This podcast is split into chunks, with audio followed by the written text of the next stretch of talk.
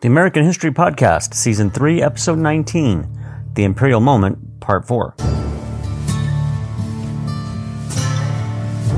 Welcome to the American History Podcast. Hosted by Sean Morswick.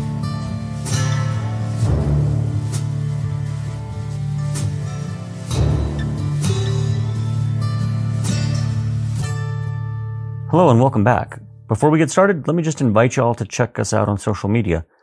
As you probably know by now, I finally broke down and not only do we have a Facebook page, but we have an Instagram account.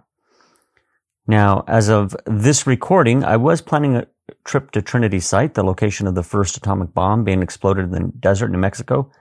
And actually I did go, but sadly it was closed due to COVID-19.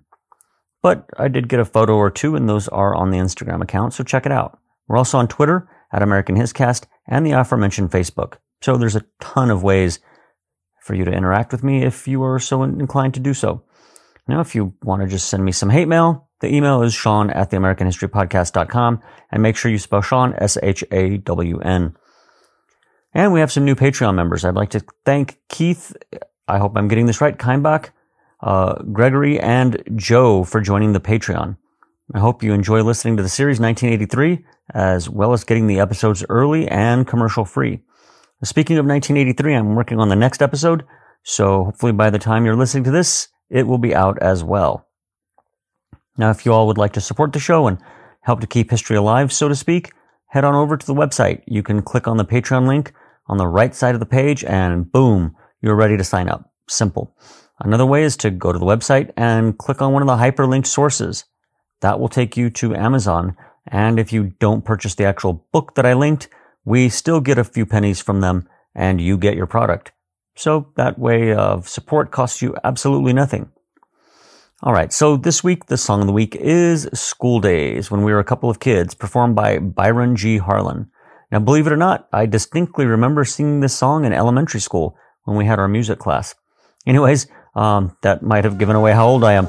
Uh, but enjoy, and I'll see you on the other side.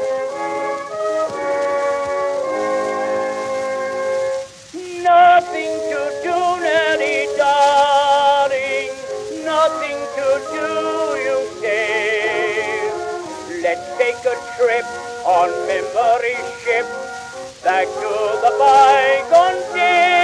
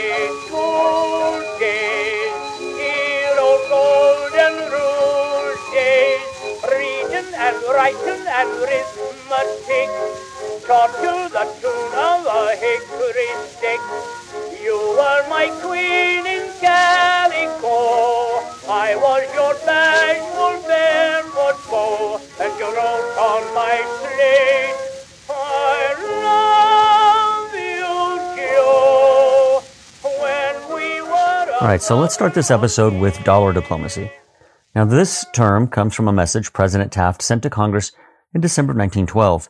Essentially, the idea was that American foreign policy protected Wall Street dollars invested abroad. Taft encouraged Wall Street to invest overseas under the belief that this investment um, acted as a buttress for U.S. foreign policy. Now, in the end, the policy had two goals, or was based on two beliefs. First, Taft wanted to reduce rival powers, i.e. Germany, from taking advantage of financial chaos in the Caribbean.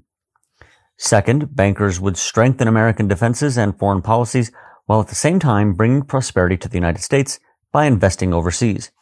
Thus, dollar diplomacy was um, a kind of idea designed to replace the big stick of the previous decade. Now that we understand the basics of the policy, let's take a look at how it played out in the Caribbean. The U.S. government urged Wall Street bankers to pump money into Honduras and Haiti to keep out foreign European loans. In 1909, the U.S. loaned money to pro-U.S. insurgents and sent troops to seize customs houses. Now, the insurgents won their revolution. However, one wonders just how popular this new government was. This is because just two years later, there was an insurrection and the United States sent in troops to restore order. Ultimately, um, the U.S. also sent forces to Cuba, Honduras, and even the Dominican Republic. So this was essentially a continuation of Roosevelt's corollary to the Monroe Doctrine. And actually, I'm going to put a side note in here. This tends to be kind of the way American foreign policy works. As you're going to see, especially if you are listening to 1983, um, there's an interesting point about foreign policy and the Middle East and Carter. And well, anyways, I'm not going to spoil it for you, but this, this is typical. Just believe me on that. And before I go on, I want you to think about this. TR and Taft were said to have fallen out. TR was so angry that he essentially ran against Taft and threw the election, one could argue, to the Democrats by splitting the GOP. But how deep was this rift when we look at foreign policy? Taft was enforcing Roosevelt's corollary. He added teeth to it. This is, I think you will find, fairly typical of American history for the 20th century and now the 21st century. Again, and this is what I was alluding to, I'll give you one example, Jimmy Carter and Ronald Reagan. As historian Andrew Bacevich notes in his book America's War for the Greater Middle East, it was the Carter administration that paved the way and set the foundation for the American empire to move in and police, if you wish to call it that, the Middle East, first under Reagan and then under Bush, Clinton, Bush, and Obama, and now Trump. And if you've never read that book, then you really should. That leads us back to Asia and China specifically. President Taft saw the, Man- uh, the Manchurian Railway monopoly by Russia and Japan as a threat to the open door. Thus, in 1909, Taft proposed that a group of U.S. and foreign bankers buy the railroads and turn them over to China. China could pay the United States back from railroad revenues. The deal was negotiated by J.P. Morgan. Japan and Russia, however, refused to give up these important railroads. Taft was even ridiculed for this ill-conceived plan. The scheme failed and demonstrated what some argued were the limits of the open door. Speaking of criticisms, Latin America and American anti-imperialists criticized quote unquote dollar diplomacy for underlying continued U.S. aggression in Central America and the Caribbean. Now let's take a look at President Wilson and his part in all of this. He hated imperialism and initially at least recoiled from the idea of an aggressive foreign policy. He opposed both the big stick and dollar diplomacy. Yet Wilson eventually intervened in Latin America more than any other president in U.S. history. This is much the same as what we saw with Obama, or Reagan and Bush implementing the Carter Plan for the United States to dominate the Middle East. Anyway, the standard narrative is that Wilson was pressured into all of this by U.S. companies who had invested money abroad and wanted those investments protected. However, I have to question that. One of the standard narratives of this sort of intervention holds that the United States, thanks to the efforts of the United Fruit Company, successfully lobbied the Eisenhower administration to intervene and remove the duly elected president of Guatemala, Jacobo Arbenz, from power when he started using phrases such as land reform. Now, this line is often repeated, even by historians, thanks to a book published way back in 1982 by Stephen Schlesinger and Stephen Kinzer, and I love Stephen Kinzer, by the way, titled Bitter Fruit, The Untold Story of the American Coup in Guatemala. They are basically arguing from the William Appleman Williams School of Historiography, and they are postulating that the American empire is motivated by economics. And I don't disagree with that. However, a book published in the late 1990s complicates this story, and it's worth mentioning, and that's um, Nick Cullather's work, and it's titled Secret History, the CIA's classified account of its operations in Guatemala, 1952 through 1954. Now, this book is just what the title says it is a classified history commissioned by the CIA in the early 1990s. Now, if you don't know it, the CIA hires historians to do this sort of thing. They're hired on a short contract, maybe a year or two, to go in and using their archives, write a history of an operation. Under Bill Clinton, there was a brief moment where they started to declassify documents dealing with Guatemala, and this is one of them. In it, the author shows that the reality was quite different than what those on the outside believed. The Eisenhower administration was not being dictated to by the United Fruit Company. As a matter of fact, according to Cullather's work, it was the Cold War itself that was the factor that pushed the United States to move against Guatemala. The last thing the US government wanted was the Soviets to have an ally in the Western Hemisphere. The fact that Arbenz started sounding like a communist, talking about land reform, concerned the United Fruit Company, and yes, caused them concern about their holdings. The US government, on the other hand, couldn't care less about the company's holdings. And in fact, it was worried that it would look like they were dancing to the beat of the company. However, what they would not tolerate in any way was the aforementioned idea of a Soviet ally on the American landmass.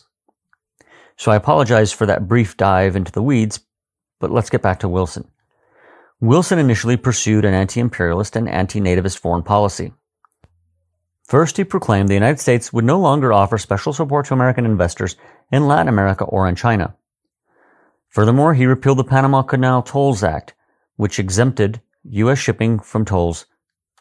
Third, you had the Jones Act of 1916. This act granted the Philippines territorial status and promised independence when a stable government was established 30 years later on 4th of July 1946, which is when the Philippines received their independence. Now, the fourth was the Jones Act of 1917, which gave Puerto Ricans U.S. citizenship. Finally, you had the crisis with Japan. The California legislature in 1913 prohibited Japanese Americans from owning land in an act known as the California Alien Land Law. The Japanese protested. The U.S. feared that Japan might end up attacking the Philippines. The U.S. Secretary of State, William Jennings Bryan, went to California and convinced its government to ease its restrictions. The result was that, at least temporarily, tensions between Japan and the United States eased. Hey guys, just a quick message before we get started. As you know, Fable Beard Company is the official beard company of the American History Podcast. And as this episode airs, it is the holiday season. So if you're looking for some amazing beard oil for that special someone in your life, or any sort of beard product for that matter, head over to the Fable Beard Company and check out their entire line of beard balm, butter, and oil. Maybe you need something for the lady in your life. They have you covered there as well. Fable Beard Company has an amazing line of hair oils and body butters that your girlfriend, your wife, or female friend will totally love and enjoy using. When it comes to beard products, I myself am particularly fond of the beard oils that are infused with CBD. Specifically, I love the roaster, but I'm also fond of the grower as well. Whatever scent is the one you pick, I assure you it'll be the best beard purchase you've ever made and these products are the perfect gift for that beard man in your life. So head over to Fable Beard Company at www.fablebeardco.com for the regular products and fablebeardcompany.com for their line of CBD infused items. Use coupon code Sean15 to get 15% off the total order. And by the way, you can use that code again and again. It isn't simply for the first order. All right, now on with the show. Now sadly, the anti-imperialism was short-lived. After World War I broke out in Europe, Wilson was determined to fortify the Western Hemisphere. Several countries, in effect, became protectorates of the United States, although not officially. Wilson kept Marines in Nicaragua to maintain order after they landed in 1912. So much for non-intervention. As if that wasn't enough, he sent forces to Haiti in 1914 to 1915 when its president was killed. The purpose of this intervention was to protect American lives and property, and the administration had been lobbied to intervene by a large New York bank. Now, there were two more instances of American intervention in the Caribbean that fall under the auspices of imperialism. First, you had 1916, when U.S. Marines were sent to the Dominican Republic after a civil war broke out, and the country remained debt ridden. The Marines remained in country until 1934. Then, in 1917, the United States purchased the Virgin Islands from Denmark. The Caribbean Sea was now dominated by the United States. Again, you can imagine that most people in Latin America were not pleased and looked warily at the colossus of the North. This brings us to Wilson's moral diplomacy in Mexico. The Mexican Revolution began in 1910. Porfirio Diaz, the dictator of the country since 1876, was now opposed by the Mexican Indian masses and the frustrated middle class.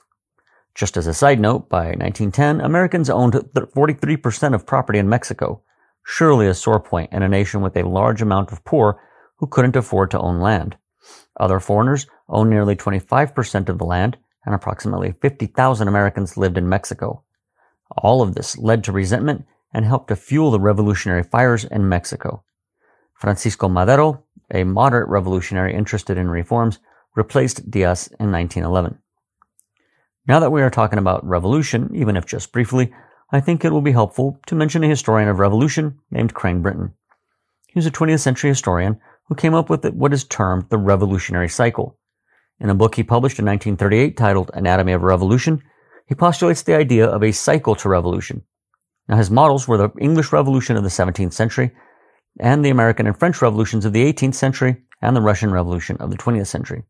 And he argues that revolutions follow a cycle going from first the old order to a moderate regime and then finally to a radical phase. He compares it to a fever, noting that moderate regimes cannot or will not do the things needed to fix the problems in society. Thus, the fever worsens and the radical phase is introduced.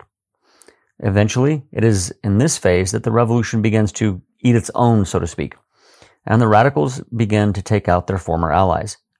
From this point, there is a period of relaxation as the fever essentially burns itself out. You should realize his specialty was the French Revolution, so this model works best when thinking about or analyzing that revolution. Now, as for Mexico, I think generally speaking, the model holds.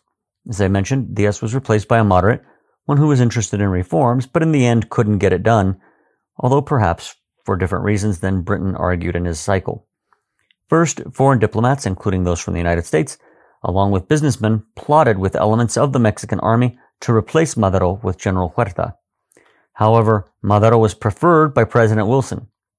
In the end, poor Mexicans revolted in 1913 and it ended up overthrowing Madero.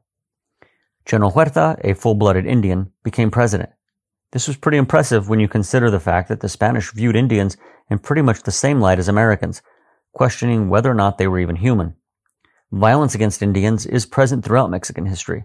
So the fact that a full-blooded Indian could rise to the rank of general and then become president, mm, that's pretty impressive. But in any event, the revolution led to massive, uh, to a massive level of immigration to the United States from Mexico, and American interests in Mexico cried out for the Colossus of the North to intervene. Wilson eventually massed troops on the border and sent warships to Mexico, warning Huerta that unless he abdicated, the United States would overthrow him. Wilson saw Huerta as a brute and said, quote, I'm going to teach the South American republics to elect good men, end quote. So much for not interfering in the domestic politics of other countries, huh? If this isn't imperialism, then I don't know what it is.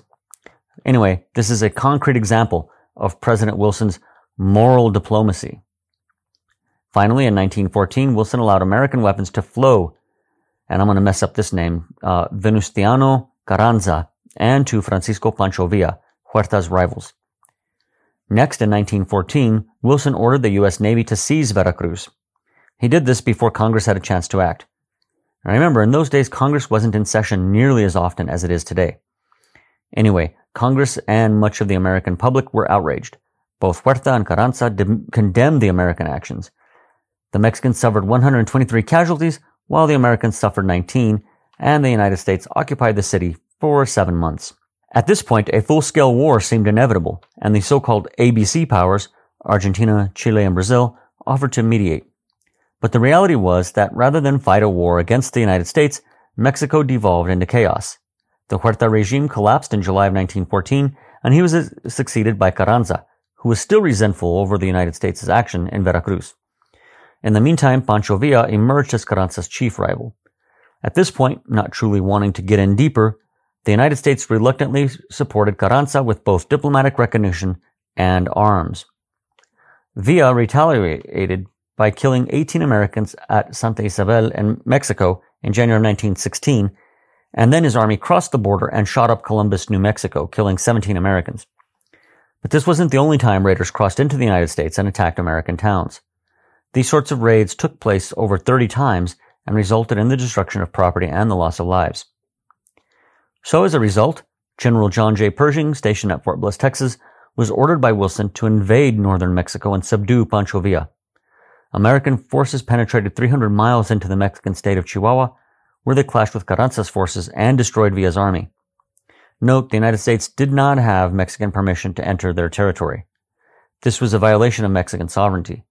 Villa himself was never captured, but he was assassinated in 1923. Consequently, the United States withdrew from Mexico. Wilson's intervention in Mexico was seen as so egregious that both sides in Mexico's civil war wanted the United States out. On the northern side of the border, U.S. public opinion as well as foreign pressure influenced Wilson to withdraw U.S. troops. But in the end, I believe that what really influenced Wilson was the fact that the United States was intent on intervening in the conflict raging in Europe. In February 1917, war was looming, and thus Wilson withdrew American forces from Mexico. Now, in the next few episodes, planned on being two episodes at the time of this writing, we will discuss American involvement in World War I. For now, suffice it to say that Wilsonian foreign policy was so unpopular, it was flatly repudiated in the 1920s by both parties, at least for a moment. However, and I think it's a shame that this is so, the fact of the matter is that Wilsonianism has become the way the United States conducts foreign policy since the end of World War II. Wilson is often cited as a favorite president by modern U.S. presidents. It's either usually Wilson or Theodore Roosevelt that they mention. You can see this sort of policy in action in the way the United States is currently acting in Syria, Iraq, Afghanistan, and even Libya under the Obama administration. All right. Well, I hope you enjoyed this look at American imperialism. Like I said, next time it's time to discuss World War I. Until then, good day.